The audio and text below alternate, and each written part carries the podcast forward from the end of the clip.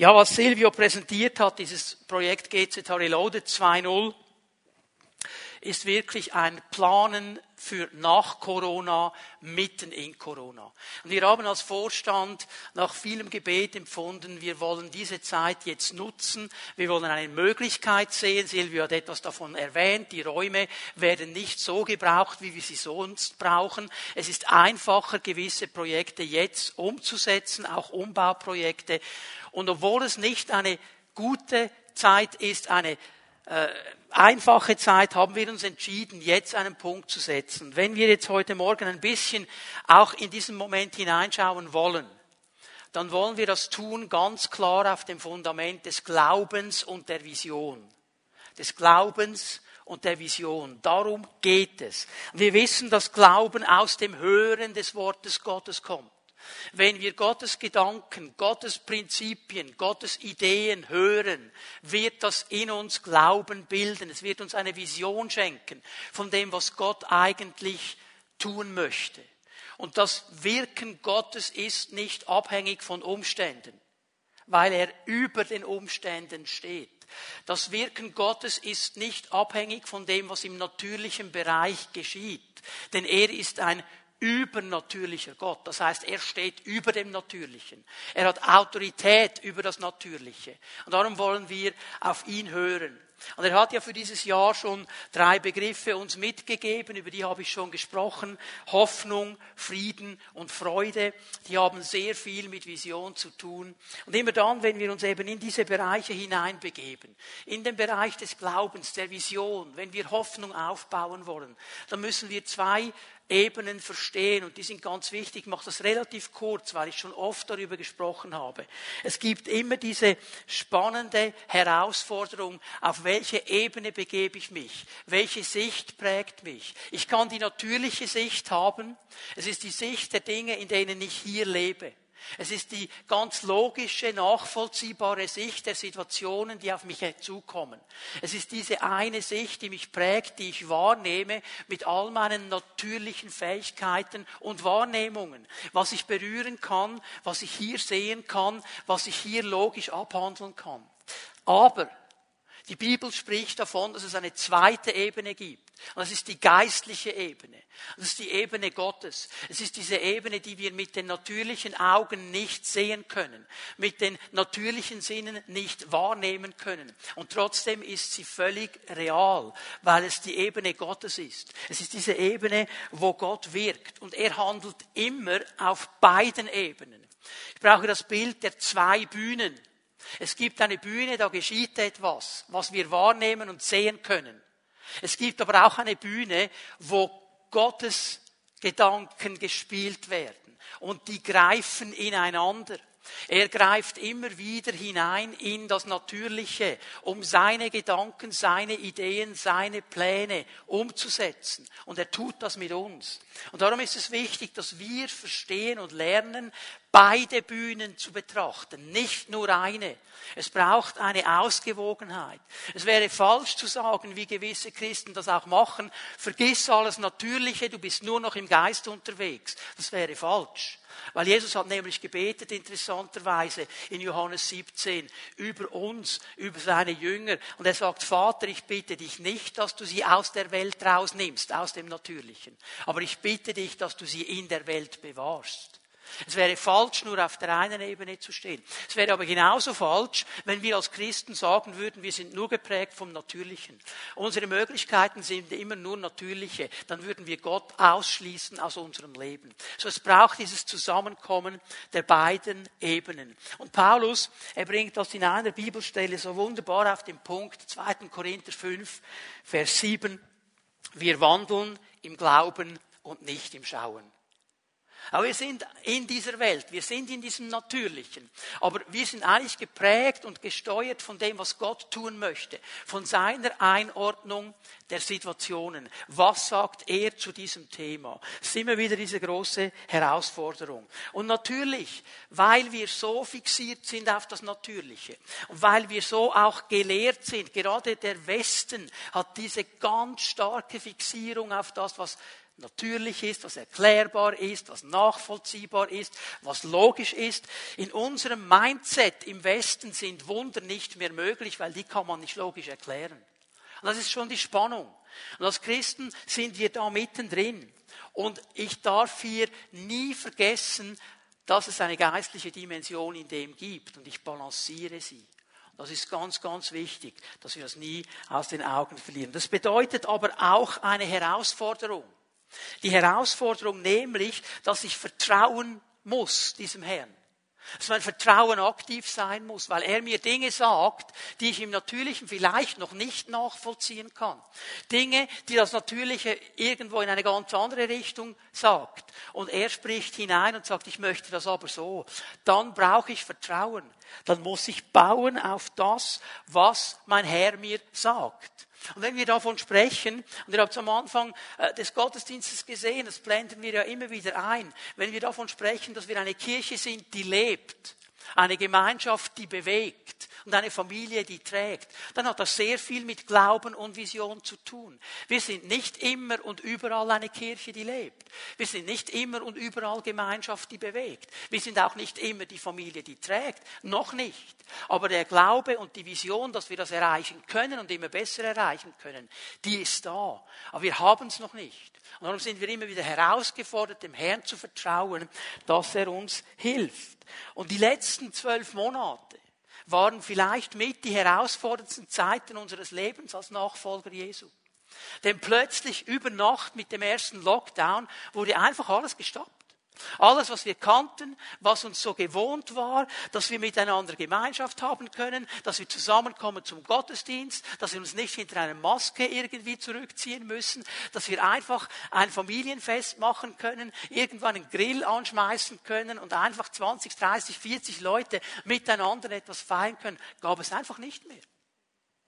Plötzlich war diese Gefahr da. Oh, du könntest dich anstecken und, und, und all diese Dinge. Das ist ein Einschnitt.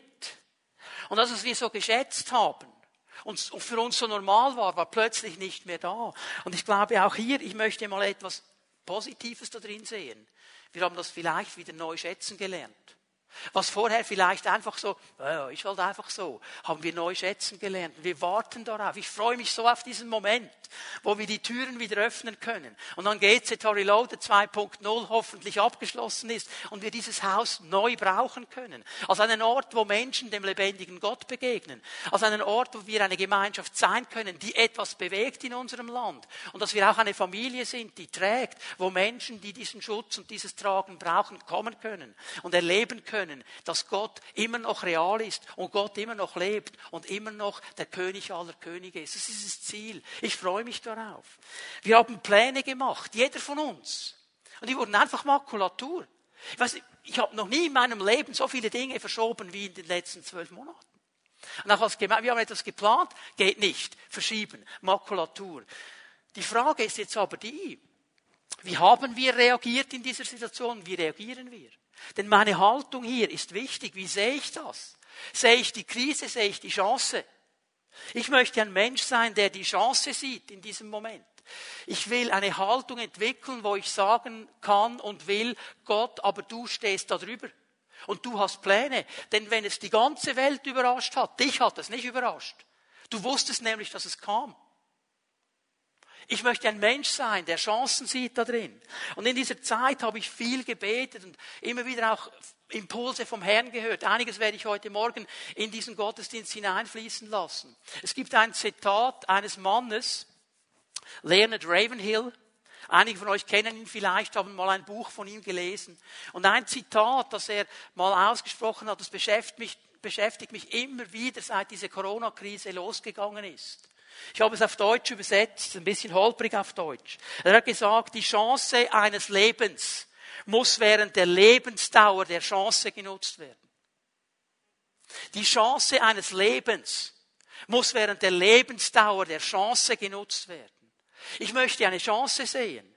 Und diese Chance wird irgendwann vorbei sein, aber jetzt haben wir sie. Und ich möchte nicht einfach die Krise sehen, sondern sagen, Herr, du hast es gewusst und Herr, du hast uns als Gemeinde einen Auftrag gegeben. Wie können wir den nutzen während dieser Zeit, während dieser Lebensdauer? Weil jetzt gibt es Möglichkeiten, die wir nachher so nicht mehr haben. und die wir jetzt nutzen können. Mich hat dieser Satz immer wieder bewegt. Ich habe gemerkt, ich muss lernen, flexibel zu sein meine Gewohnheiten auf die Seite zu legen, eben was mir so klar und normal war. Und ich muss flexibel sein. Ich muss mich anpassen an diese Änderungen, die kommen. Ich muss mir Fragen stellen. Und zwar darf ich mir nicht immer die, die Frage stellen, wie schnell komme ich aus der Krise raus? Sondern ich muss mir vielleicht mal die Frage stellen, was mache ich daraus, aus dieser Krise? Also nicht so schnell wie möglich raus, sondern was mache ich daraus? Herr, was gibst du mir? Im Moment für Möglichkeiten, die ich sonst nicht habe. Aber jetzt habe ich sie. Und Gott hat zu mir gesprochen, einmal ganz klar, und hat gesagt, jetzt erst recht. Jetzt erst recht. Ich bin Gott auch in dieser Krise. Es hat nichts daran geändert, dass ich Gott bin. Ich stehe über jeder Krise, über jeder Bedrohung, über jeder Pandemie. Ich stehe darüber. Jetzt erst recht. Hört nicht auf, als Gemeinde weiterzugehen. Hört nicht auf, euren Auftrag wahrzunehmen. Sucht nach offenen Türen. Sucht nach Möglichkeiten. All dieses Reden Gottes hat dazu geführt, dass wir uns entschieden haben, wir machen das Projekt auch weiter. Das ist ein Teil davon. Und dann gab es eine historische Erzählung aus dem Alten Testament und die werden wir hineingehen heute Morgen. Und die ist mir immer wieder neu zur Ermutigung geworden und ist mir heute noch Ermutigung. Und ich spreche bewusst von einer historischen Erzählung, nicht von einer Geschichte. Denn wenn wir in unserer heutigen Zeit im Westen von einer Geschichte sprechen, dann muss es nicht unbedingt wahr sein. Dann muss es nicht unbedingt so sein, sondern eine Geschichte. Könnte auch ein Märchen sein, könnte eine Legende sein, könnte ein Mythos sein. Und ich habe mir angewohnt, wenn ich über die Bibel spreche, spreche ich über eine historische Erzählung. Denn was in der Bibel steht, ist historisch genauso geschehen. Es ist wahr. Und diese historische Erzählung, ich empfinde, dass Gott uns mit dieser Sache herausfordern möchte und ermutigen möchte. Die Hauptfigur dieser historischen Erzählung ist Isaac. Isaac ist der Sohn der Verheißung. Das ist der Sohn der Verheißung. Und Isaac hatte eigentlich ein lockeres Leben, sage ich jetzt mal, weil er hat nämlich aus dem Segen gelebt, der aus dem Kämpfen seiner Väter kommt. Er hat ein Leben gelebt, wo eigentlich aus dem Kampf Abrahams und aus dem Glauben Abrahams sehr viel Segen gekommen ist. Er konnte da einfach aufbauen. Und doch kommt der Moment in seinem Leben, wo er selber auf seinen Glauben bauen lernen musste. Er konnte nicht einfach weiter surfen auf dem Glauben der Vorfahren.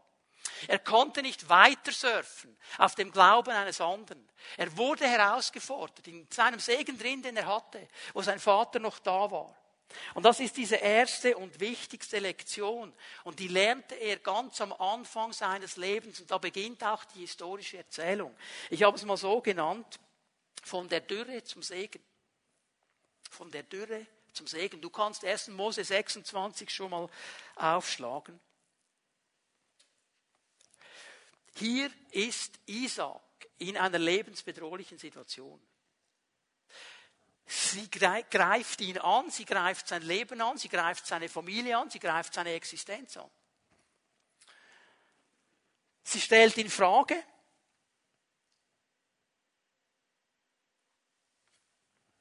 ja, wie ist das jetzt mit diesem Gott? Ist er jetzt noch da? Wo ist er jetzt?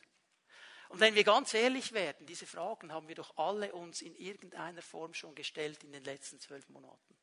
Vielleicht auch in verschiedenem Maß, bei den einen ganz stark, bei den anderen ein bisschen weniger. Aber wo ist jetzt Gott eigentlich und was geschieht jetzt hier? Und genau in dieser Situation möchte ich eines klar machen. Jede Situation, egal wie sie ist, was sie ist, was sie ausmacht, wird unseren Gott nicht davon abhalten, für uns, mit uns und durch uns zu wirken. Und das lernen wir an Isaac. Ich fange an zu lesen, Vers 1, 1. Mose 26. Es kam eine Hungersnot über das Land. Eine andere als die frühere Hungersnot, die zur Zeit Abrahams gewesen war. Interessant, dass er das schon bemerkt. Schon sein Vater hatte mal so eine Situation. Da ging Isaac nach Gerar zu Abimelech, dem König der Philister. Übrigens, Abimelech ist nicht der Name des Mannes. Abimelech war der Titel des Königs der Philister. Abimelech, mein, mein Vater ist König, das ist übersetzt, okay? Also Abimelech, wenn du schon mal davon liest bei Abraham, ist nicht derselbe Abimelech, das war einfach der Titel. Und der Herr erschien ihm und sprach, zieh nicht hinab nach Ägypten, bleibe wohnen in dem Land, das ich dir nennen werde. Nur so weit. Die Reaktion Isaaks auf diese Hungersnot. Die Reaktion auf die Dürre, auf die Herausforderung ist eine Reaktion, die wir alle gut kennen. Das ist der erste Punkt meiner Botschaft heute Morgen. Die Versuchung, vor der Dürre zu fliehen. Die Versuchung, vor der Bedrohung irgendwie davonzukommen, wegzugehen. Isaac sieht die Bedrohung, er schaut sich die Sache an und er sagt, hey, ich muss nach Ägypten fliehen. In Ägypten gibt es zu essen. Offensichtlich war da keine Dürre. Und er macht auf dem Punkt dasselbe wie sein Vater. Du kannst es nachlesen, 1. Mose 12, Vers 10. Nach seiner Berufung kommt die Herausforderung einer Dürre und Abraham packt alles ein, packt seine Sarah ein und ab geht es nach Ägypten. Flüchtet vor der Bedrohung flüchtet vor der Dürre. Und ich merke, wie oft wir genauso handeln wie Isaac, wenn die Herausforderung kommt.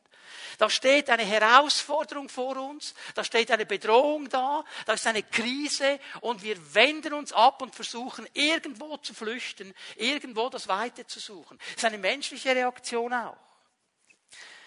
Und dann geschieht etwas Interessantes, dass er genau dasselbe macht wie sein Vater. Wir sind alle geprägt. Wir alle haben einen Hintergrund. Er sagt ja nicht, okay, ist Hungersnot, ich flüchte in die andere Himmelsrichtung. Er flüchtet genau mit demselben Ziel wie sein Vater, nämlich nach Ägypten. Und das hat wahrscheinlich damit zu tun, dass wir alle die Tendenz haben, die Vergangenheit zu glorifizieren. Es ist nicht interessant, dass wenn man etwas nicht hat, ist das, was man einmal hatte, plötzlich so glorifiziert. Ich sage jetzt mal was Knackiges.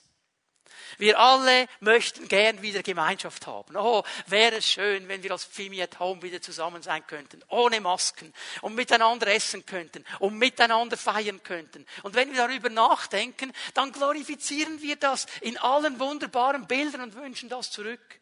Dass wir ab und zu auch mal gekracht haben miteinander in der Fimi at Home, das vergessen wir. Dass da mal einer dabei war, der sich blöd benommen hat und dich genervt hat, das vergessen wir gehört auch zur Gemeinschaft. Wir glorifizieren. Und ich sehe diesen Mann, der irgendetwas glorifiziert und irgendetwas hinterherjagt. Und dieses Geprägtsein wird für ihn wie, wie eine Sicherheit. Da werde ich das finden. Das ging bei meinem Vater schon so. Und es ist eigentlich das Verhalten eines Teenagers. Es ist nicht das mündige Verhalten eines Erwachsenen. Bei Teenager ist es so eine Sache, ich weiß, das hast du wahrscheinlich auch erlebt, wenn du schon Teenager hattest und vielleicht hast du es dann noch. Und dann kommt dann irgendwas und dann sagt der Teenager so in seiner schnodderigen Art, alle meine Schulkollegen haben das. Alle haben das. Und bei meinem Freund zu Hause gibt es immer nur Hamburger, Pommes frites und Cola. Nie Gemüse. Ich möchte am liebsten da wohnen. Dann müssen wir sagen, geh doch. Geh mal für zwei Wochen, schau mal. Der, der Teenager hat immer das Gefühl, am anderen Ort wäre es dann gut. Und die sind oft auch so, wenn eine Herausforderung kommt. Aber ich möchte dir etwas sagen, das ganz, ganz wichtig ist, ein Prinzip des Glaubens. Hör mal, wenn wir im Glauben leben wollen, wenn du sagst, ich bin ein Mensch des Glaubens, dann wird es immer einen Punkt geben, wo du aufgefordert und herausgefordert bist, etwas zum ersten Mal zu tun. Das ist das Leben des Glaubens. Dann kannst du nicht zurückgreifen auf Erfahrungswerte. Ja, jetzt nimm doch mal den Noah. Hat nicht gesagt, ja, pff, Schiff bauen, easy, kein Problem. Haben ja meine Generationen vorher schon dreimal gemacht, ich weiß, wie das geht. Er wusste nicht, wie man ein Schiff baut. Und er wusste auch nicht, was Regen ist. Also wie mal genau gelesen. Bis zu diesem Zeitpunkt hat es gar nie geregnet. Er musste etwas machen, was er noch nie gemacht hat. Ich denke an einen Petrus der den Auftrag bekommen hat, geh zu diesen Heiden. Geh nach Caesarea Maritima. Geh zu diesem Cornelius. Geh. Wir denken, was ist das für eine große Geschichte? Für ihn damals war das ein totaler Bruch mit allem, was er kannte und wusste. Und es war ein riesen Vertrauensschritt, da hineinzugehen, weil er wusste, das werden nicht alle sehen. Er musste nachher anzotteln in Jerusalem. Und er musste dafür gerade stehen, was er gemacht hat. Aber es war ein Schritt des Glaubens. Und was denkst du eigentlich, wenn wir davon lesen, Apostelgeschichte 19, dass die Schweißtüchlein von, von äh, Paulus alleine gereicht haben, um Dämonen auszutreiben und Menschen gesund zu machen? Ja, hast du das vorhin schon mal gelesen? Ja. Was denkst du, was hat er gedacht, als Gott ihm sagt, jetzt nimm mal dein Schweißtüchlein und legst den Dämonisierten auf? What? Aber er hat's getan. Ein Mann des Glaubens. Verstehen wir? Es gibt immer eine Situation, wo du zum ersten Mal etwas tun musst im Glauben. Und es ist auch hier so, in dieser Fluchtbewegung. Es ist so interessant, wie Gott ihm begegnet. Gott macht ihm keine Vorwürfe. Sieh? Was macht er? Er erneuert die Verheißung. Schau mal Vers 3. Bleibe als Fremder in diesem Land. Also der ist unterwegs nach Ägypten. Stell dir vor, ist unterwegs nach Ägypten. Und Gott sagt, stopp. Bleibe als Fremder in diesem Land. Also schon mal wichtig, bemerke das als Fremder. Aber dein Status ist Fremder hier. Du bist, du gehörst da nicht hinein. Du bist ein Fremder. Bleib als Fremder in diesem Land, ich will mit dir sein und dich segnen. Denn dir und deinen Nachkommen werde ich alle diese Länder geben. Und so werde ich den Schwur halten, den ich deinem Vater Abraham geschworen habe. Und ich werde deine Nachkommen so zahlreich machen wie die Sterne des Himmels. Deine Nachkommen werde ich alle diese Länder geben. Mit deinen Nachkommen werden sich Segen wünschen alle Völker der Erde, weil Abraham auf eine Stimme gehört hat. Weil dein Vater ein Mann des Vertrauens war. Er hat es gehalten was ich ihn halten hieß, meine Gebote, Satzung und Weisung. Und so blieb Isaac in Gerar. Das war der Zwischenstopp. In Gerar, an diesem Ort hat er ihn angehalten. Übrigens, Gerar, die Namen der Bibel haben eine Bedeutung. Gerar bedeutet Kampf, Streit, Disput. Das ist die Bedeutung von Gerar. Es ist wichtig, dass wir das verstehen. Also was passiert hier? Isaac stellt die Flucht nach Ägypten ein und er bleibt in Gerar. Übrigens, in Klammern, ist ein Ort, der in seiner Familiengeschichte auch schon eine große Rolle spielte, denn sein Vater war auch mal an diesem Ort, weil da war ja auch der Abimelech, der König der Philister. Okay?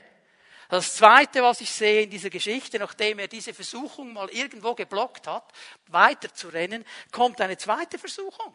Nämlich die Versuchung jetzt in dieser Krise, die ist noch nicht vorbei. Gott hat nicht gesagt, easy, bleib da, Krise ist vorbei. Krise ist nicht vorbei. Krise ist noch da. Und jetzt kommt eine zweite Versuchung. Er ist zwar nicht mehr auf der Flucht, aber jetzt kommt die zweite Versuchung, und ich glaube, auch die kennen wir, dass er angefangen hat, selber für seine Sicherheit zu sorgen. Selber die Dinge in die Hand zu nehmen. Selber etwas zu drehen und zu machen, dass es besser wird. Vers 7. Die Männer des Ortes aber fragten nach seiner Frau. Jetzt hatte dasselbe Problem wie sein Vater.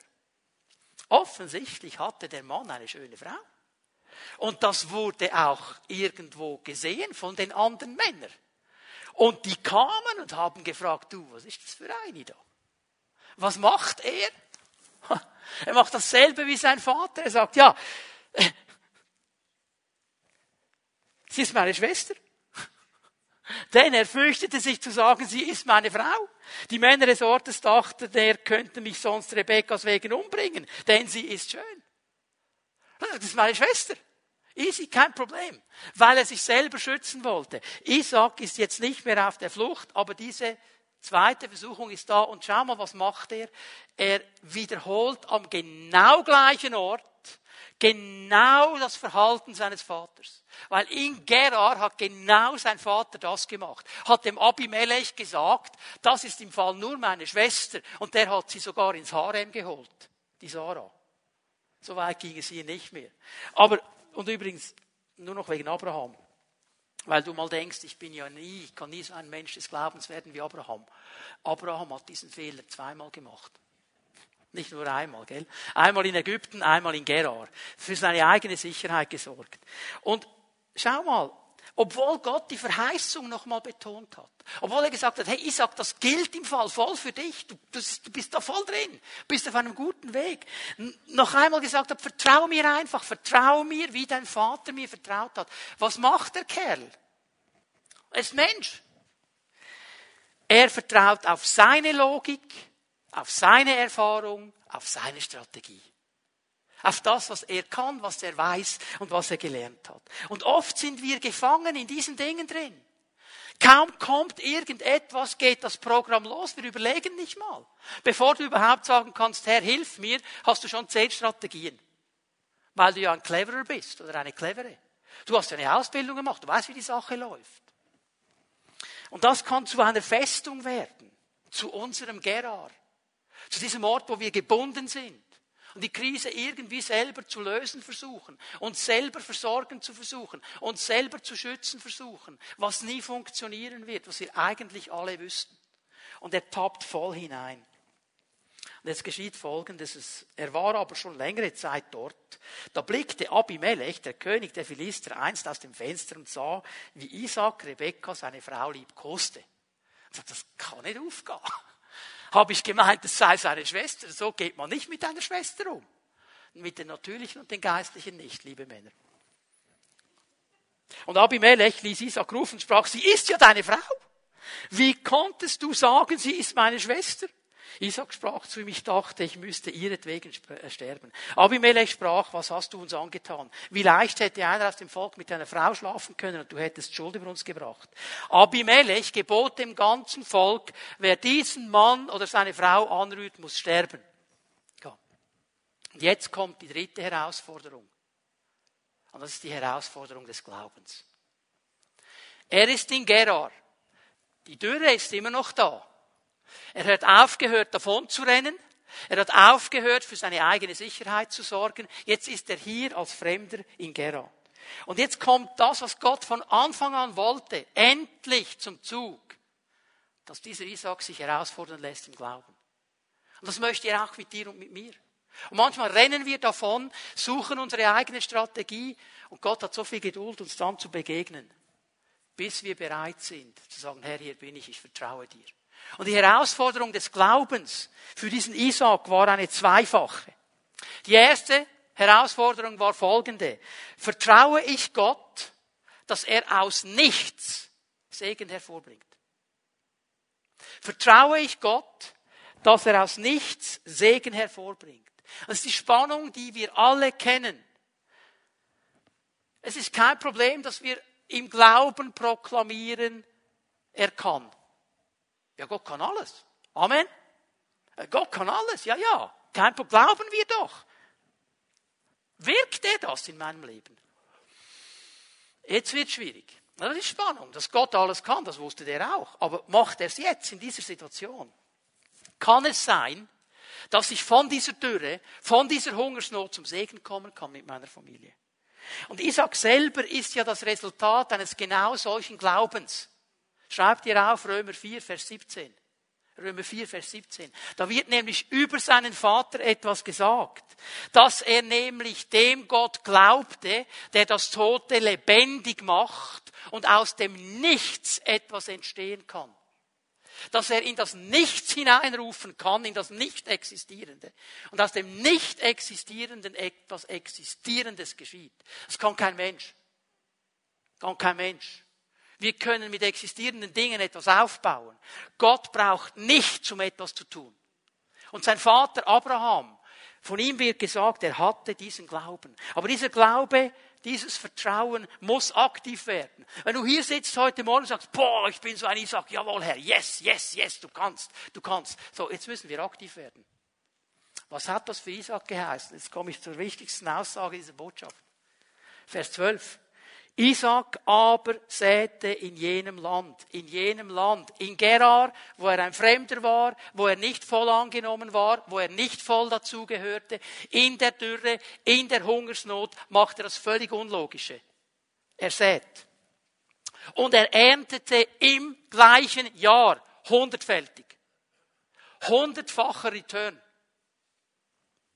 So segnete ihn der Herr. Das ist diese Herausforderung. Dieser Isaac musste aktiv werden. Er musste hingehen und säen. Es hat ihm nichts gebracht, hätte er sich hingesetzt und hätte mit Rebecca lange darüber ausgetauscht und dafür gebetet. Oh, ich glaube, der Herr wird mir eine hundertfache Ernte geben. Oh, der Herr, ja, Halleluja, Halleluja, Halleluja. Wenn er nicht hingegangen wäre und gesät hätte, wäre nichts geschehen. Er musste hingehen und jetzt bitte hör mir gut zu. Er musste loslassen was er noch an Versorgung hatte. Denn mit dem Samen, den er gesät hatte, das war noch seine Versorgung. Da hätte er Brot machen können, mahlen können, Mehl machen, Brot backen. Er musste loslassen, was er hatte. Er musste im Glauben bereit werden, das zu gehen, geben, was er noch hatte an Versorgung. Also so viel zum Thema für mich selber schauen, meine eigene Sicherheit. Er ließ das los. Und er musste es in die Dürre sehen. In einer Situation, wo jeder Bauer sagt, nein, nein, nein, jetzt nicht säen jetzt. Nicht gut. Und er sät weil er diesem Herrn glaubte. Es ist dieser Glaube, es ist das Vertrauen, dass Gott immer wieder segnet. Und ich könnte euch jetzt x Beispiele geben. Ich gebe euch nur eins, schreib's dir auf. 1. Könige 17. Kannst du es heute Nachmittag in Ruhe nachlesen. 1. Könige 17 ab Vers 8. Da ist eine dreijährige Dürre in ganz Israel. Und Elia, der Prophet, der ist an einem Bach, Bach Krit. Und jeden Morgen kommen die Raben am Abend auch, sie bringen ihm Fleisch und Wasser hat er auch. Und irgendwann nach einer Zeit sagt ihm Gott, und jetzt, Elia, geh nach Zarepta. Das ist eine Witwe, geh zu dir, sie soll dich versorgen. Jetzt kommt er an in Zarepta und diese Frau ist gerade unterwegs, weil sie mit dem letzten Mehl, das sie hatte und mit dem letzten Öl, das sie hatte, noch ein Brot backen wollte für sie und ihren Sohn. Nachher wollten sie sterben, dann war sie vorbei. Und jetzt kommt dieser Elia, und wenn wir das lesen, denken wir, es ist eine Frechheit, was der Kerl macht. Ich der ist jetzt fett an seinem Bach gehackt, nichts gemacht, die Raben kamen, Fleisch war da, Brot war da, und jetzt will der fromme Typ diese arme Witwe ausnehmen. Weil er sagt ihr nämlich, alles in Ordnung, aber zuerst backst du mir ein Brot. Vor deinem Sohn, mir. Und ich sage dir, wenn du das machst, wird das Mehl im Topf nicht ausgehen. Und das Öl im Krug wird nicht versiegen, bis die Dürre vorbei ist. Das ist die Glaubensherausforderung. Jetzt nur, nur ganz schnell. Gott hat Elia nicht zu dieser Witwe geschickt, damit Elia versorgt wird. Elia war versorgt. Gott hat Elia dahin geschickt, dass Gott die Witwe versorgen kann. Das war das Ziel.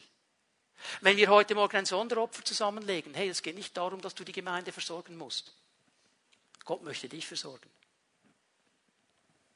Wir glauben an dieses Prinzip. Das ist ein wichtiges Prinzip. So, er hatte diesen Segen. Wenn wir bereit sind, im Vertrauen auf Gott zu segnen, wo Not ist, wo Umstände dagegen sprechen, da ist Gott bereit zu wirken, weil er das zugesagt hat. Und die sagt, er wird jetzt zu einem gesegneten Mann. Vers 13 und 14, du kannst 14 noch für dich nachlesen. Lass mich hier nur eines sagen, ist ganz schlecht übersetzt im Deutschen, weil in den deutschen Übersetzungen, da sagen sie alle, und er wurde reich und reicher. Und das ist eine falsche Betonung, denn wir, wenn wir im Westen lesen reich und reicher, dann denken wir vor allem mal an unser Bankkonto und an die Zahlen da drauf. So, im Hebräischen steht etwas ganz Interessantes. Am Ende von Vers 13 ähm, sagt er, der Herr segnete ihn und der Mann wurde groß und größer. Was meint er damit? Interessant ist für mich, dass Gottes Segen das Scharnier ist zwischen diesen beiden Aussagen. Weil Isaac Glauben hatte, segnet Gott und dieser Segen Gottes wird in seinem Leben sichtbar. Jetzt interessant ist, dass der Herr sagt und der Herr segnete den Mann. Es wird nicht mehr von Isaac gesprochen. Warum? Weil das ein geistliches Prinzip ist, das nicht abhängig ist von Isaac. Sondern bin ich bereit, mich einzulassen auf diesen Glauben. Und groß und größer werden, Gadoli Gadol, heißt einfach, ganz einfach, er hatte Einfluss in diesem Land. Natürlich hat das auch finanzielle Auswirkungen, aber es war nicht das Erste. Aber das ist verstehen. Er wurde zu einem Mann des Einflusses in einem fremden Land. Und jetzt geschieht das, was dann oft geschieht, wenn jemand gesegnet wird. Bei uns in der Gemeinde geschieht das nicht. Bin ich froh, dass es nicht geschieht. Ich sage es euch einfach, es gibt Gemeinden, da geschieht das. Da wird einer gesegnet und alle rundherum werden neidisch und werden sauer und weisen ihn weg. Das ist nämlich geschehen hier. Die Leute, die gesehen haben, wie dieser Fremde gesegnet ist, die wurden sauer und sie haben ihn weggewiesen. Und jetzt kommt die zweite Glaubenserforderung.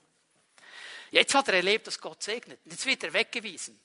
Die zweite Glaubensherausforderung, die er hatte, ist, vertraue ich Gott für Neues. Vertraue ich Gott für Neues. Vertrauen für Neues, bitte hör mir gut zu, beginnt da, wo ich dankbar bin für Gottes Wirken in der Vergangenheit. Ich sage es noch einmal. Vertrauen für Neues beginnt da, wo ich dankbar bin für Gottes Wirken in der Vergangenheit. Was geschieht nämlich? Vers 18. Isaac grub die Wasserbrunnen wieder auf, die man zu Lebzeiten seines Vaters Abraham gegraben hatte die die Philister nach dem Tod Abrahams zugeschüttet hatten. Und er gab ihnen dieselben Namen, die ihnen sein Vater gegeben hatte. Er ging an diese Orten des Segens zurück, wo der Vater Abraham einen Brunnen gegraben hat, Wasser in der Wüste, kostbares Gut. Und die Philister haben es einfach zugeschüttet, weil sie sauer waren. Und er geht dahin, er stellt das wieder her, er entdeckt wieder, was einmal da war, das Vergrabene wird wieder ausgegraben. Aber der Glaube für Neues bleibt eben da nicht stehen. Das ist die Gefahr. Er bleibt nicht stehen, sondern geht dankbar und mutig weiter. Vers 19. Und die Diener Isaaks aber gruben im Tal und fanden dort einen Brunnen mit Quellwasser. Der hat nicht nur einfach ausgegraben, was schon einmal da war. Er hat aufgebaut auf dem, was schon einmal da war. Er hat Neuland eingenommen auf dem Fundament der Dinge, die schon da waren. Er hat die wieder sauber gemacht, bereit gemacht und dann ist er weitergegangen. Die historische Erzählung, diese Glaubensherausforderung des Isaaks, die hat uns bewegt, trotz Corona, trotz schwieriger Umstände dieses Projekt weiterzuführen, GZ Reloaded. Von der Logik her nicht der beste Moment. Aber wir waren so inspiriert von diesem Glaubensmoment im Leben Isaaks. Und wir möchten heute Morgen mit diesem Sonderopfer die Möglichkeit geben, zu säen. Zu säen. In eine Dürre hinein. Oder vielleicht sagst, im Umfeld nicht gut. Herausforderung, Dürre, Hungersnot, nicht gut. Aber wir möchten dir die Möglichkeit geben, zu säen, genauso wie ein Isaac gesät hat. Zu sagen, Herr, ich vertraue dir. Und wenn ich äh, säen sage, dann meine ich nicht nur Finanzen. Ja, finanziell darfst du mittragen. Darfst du großzügig sein. Ja. Aber es geht noch um viel mehr. Arbeitskraft. Silvio hat es erwähnt. Du kannst vielleicht sagen, ich kann, ich kann meine Muskelkraft säen. Ich bin bereit. Ich komme. Wann, wann kann ich kommen? Was kann ich machen? Vielleicht kannst du dein Netzwerk säen. Was meine ich damit? Oder vielleicht, hey, ich kenne hier einen Handwerker, der würde diesen Auftrag zu einem guten Preis machen. Nehmt mal Kontakt mit ihm auf. Und so weiter. Dinge, die wir nicht haben, die wir nicht kennen, die wir nicht leben, die du vielleicht kennst, die du vielleicht hast. Du kannst diese Dinge sehen. Du kannst deine Gebete, Gebete sehen. Du kannst ganz viel sehen. Du kannst mittragen und so weiter. Aber es soll, und das ist auch wichtig, eine Möglichkeit sein zu danken. Jetzt gehe ich auf den zweiten Punkt kurz ein. Leute,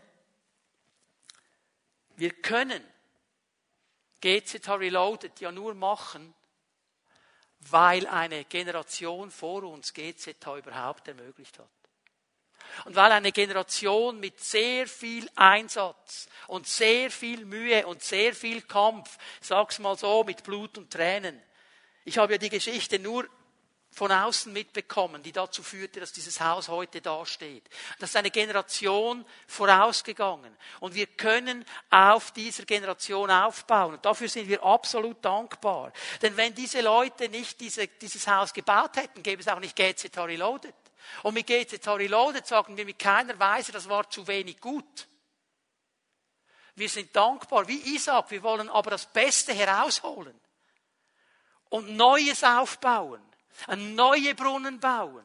Wir sind ganz dankbar. Es ist eine, eine große Vision, die hier umgesetzt wurde, mit einer Sicht für diese Stadt, für diese Region, sie mit dem Evangelium zu erreichen. Und, und diesen Stafettenstab möchten wir aufnehmen und einfach in die nächste Runde laufen. Und wir haben gemerkt, nach all diesen Jahren, haben sich Dinge verändert, unsere Gesellschaft hat sich verändert. Wer hätte damals, als dieses Haus gebaut wurde, daran gedacht, dass es einen Moment gibt, wo wir ganz viele Bildschirme brauchen, weil alles digitalisiert ist? Dass wir Equipment brauchen, um einen Gottesdienst zu streamen, darüber hat man gar nicht nachgedacht. Das gab es so zu diesem Zeitpunkt noch gar nicht. Zeiten haben sich geändert. Dass wir WLAN haben müssen, das ist die erste Frage, wenn Leute reinkommen. Habt ihr WLAN? Kann fast nicht mehr leben ohne WLAN, oder? Das hat man überhaupt gar noch nicht gehabt. Und jetzt sind wir an einem anderen Ort. Und wir möchten das tun, was von David gesagt wurde. Von ihm wird nämlich gesagt, er hat seiner Generation gedient, solange er da war. Wir wollen dieser Generation dienen.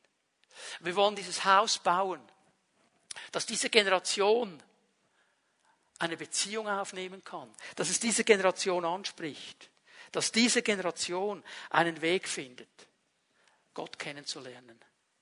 Wir wollen ein Haus bauen, das zu einem Zentrum des Lebens wird.